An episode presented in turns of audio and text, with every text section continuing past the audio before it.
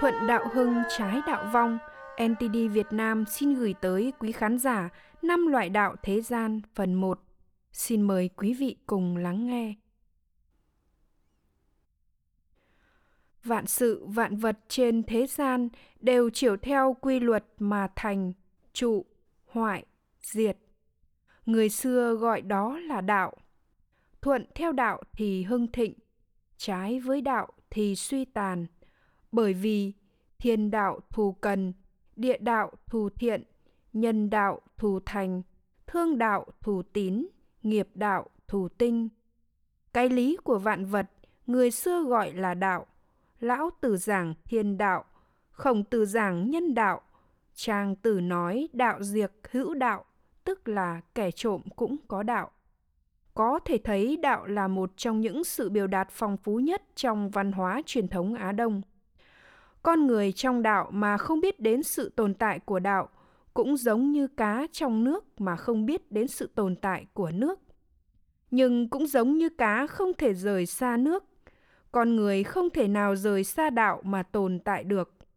Rất nhiều người tham ngộ cả đời, nhưng có lẽ chỉ đắc được 1% tinh túy của đạo. Chúng ta từ các điển tịch của Bách Gia Chư Tử có thể biết đạo, rõ đạo, đắc đạo, giữ đạo. Vậy, rốt cuộc, chúng ta nên tuân theo đạo như thế nào? Đó chính là thiên đạo thù cần, địa đạo thù thiện, nhân đạo thù thành, thương đạo thù tín, nghiệp đạo thù tinh.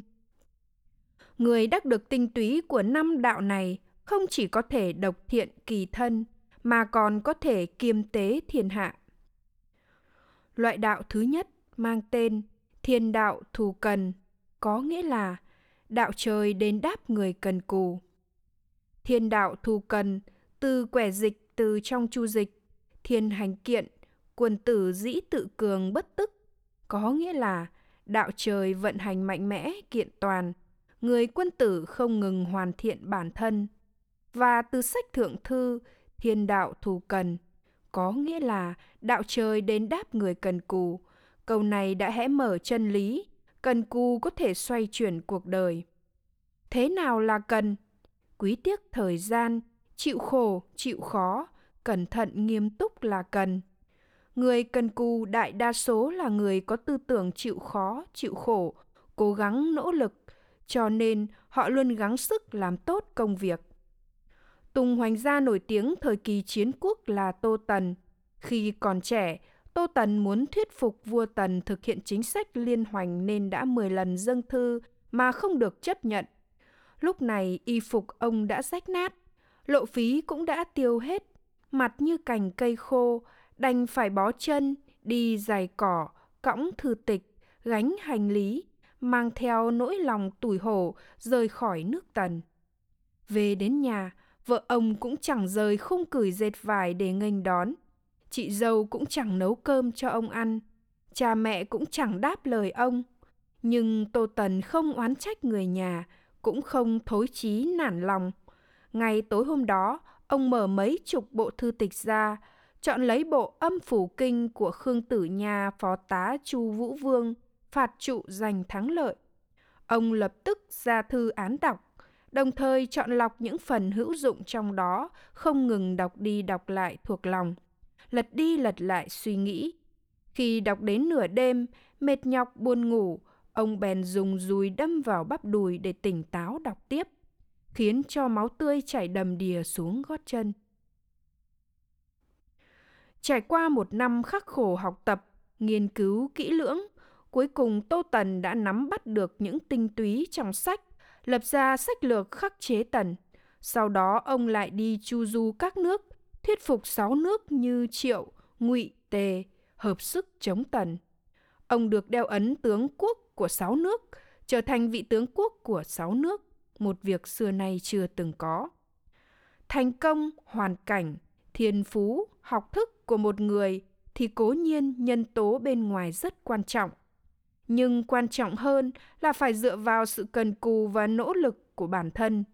Cuộc đời như cuộc thi chạy đường trường, không chỉ thử thách về tốc độ, mà quan trọng hơn là khảo nghiệm sức bền bỉ. Thế nên nói rằng, cơ hội là công bằng đối với mọi người. Nó không thiên vị cho bất kỳ người nào, cũng không mãi lẩn tránh bất kỳ người nào. Trắc trở và thất bại là những trải nghiệm không thể thiếu được trong cuộc đời. Cần cù, nỗ lực và khắc khổ thì mới là bảo bối của thành công chân chính. Sự cần cù hậu thiên có thể bù đắp sự thiếu hụt tiên thiên, khiến những người thua ở vạch xuất phát vẫn có thể thắng khi về đích. Loại đạo thứ hai mang tên địa đạo thù thiện, có nghĩa là đạo đất đền đáp người thiện lương. Địa đạo thù thiện có nguồn gốc từ quẻ từ trong Chu Dịch, địa thế khôn quân tử dĩ hậu đức tài vật. Có nghĩa là thế đất là quẻ khôn, người quân tử giống như đất có đức dày mang chở vạn vật. Câu này có ngụ ý rằng trợ giúp người hành thiện, gặp dữ hóa lành. Thiện lương làm việc thiện khiến người người đều vươn lên, nâng cao phẩm hạnh. Bản tính tiên thiên của con người là thiện lương, là bản chất, bản tính mà người người đều có, mong muốn vươn lên. Từ xưa đến nay, mọi người đều cho rằng thiện có thiện báo, ác có ác báo, như câu cổ ngữ, họa phúc không có cửa, chỉ do con người tự chiêu mời, thiện ác có báo ứng, giống như hình với bóng. Thời Xuân Thu, Triệu Thuẫn ở Ế Tang thấy một người sắp chết đói, ông bèn vội vàng cho người đó ăn. Người sắp chết đói đó chỉ ăn một nửa rồi cất đi. Triệu Thuẫn hỏi nguyên do, anh ta nói muốn đem nửa phần thức ăn này về cho mẹ. Triệu Thuẫn cảm động lòng hiếu thảo của anh ta, bảo rằng cứ ăn hết đi và chuẩn bị thêm một giỏ thức ăn có cả thịt để anh ta đem về cho mẹ. Sau này, Tấn Linh Công đánh giết Triệu Thuẫn. Trong lúc cuộc chiến đang diễn ra ác liệt, Triệu Thuẫn sắp lâm nguy, thì một võ sĩ của Tấn Linh Công quay giáo chống lại, cứu thoát Triệu Thuẫn. Sau khi thoát chết, Triệu Thuẫn buồn rầu hỏi viên võ sĩ đó tại sao lại làm như vậy. Anh ta trả lời rằng, tôi chính là kẻ suýt chết đói ở Ế Tang năm xưa. Triệu Thuẫn hỏi danh tính võ sĩ, anh ta không nói gì và ra đi. Viên võ sĩ đó chính là Linh Chiếp, một trong những hiệp sĩ nổi tiếng thời Xuân Thu.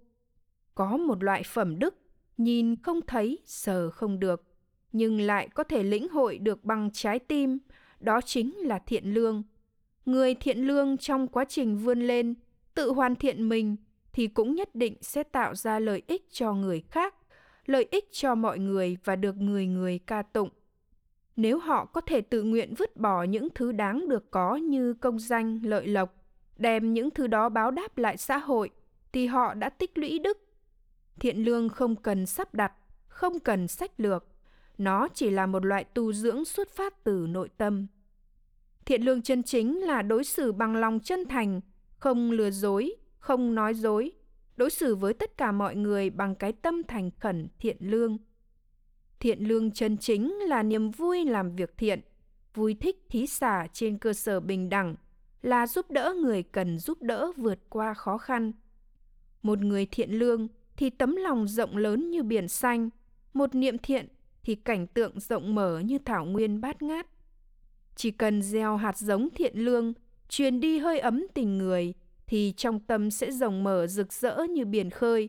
Thiện lương có thể sưởi ấm cho nhau, giúp nhau vượt qua thời khắc khắc ám nhất trước khi ánh sáng bình minh ló dạng. Bản audio ngày hôm nay xin được tạm dừng ở đây.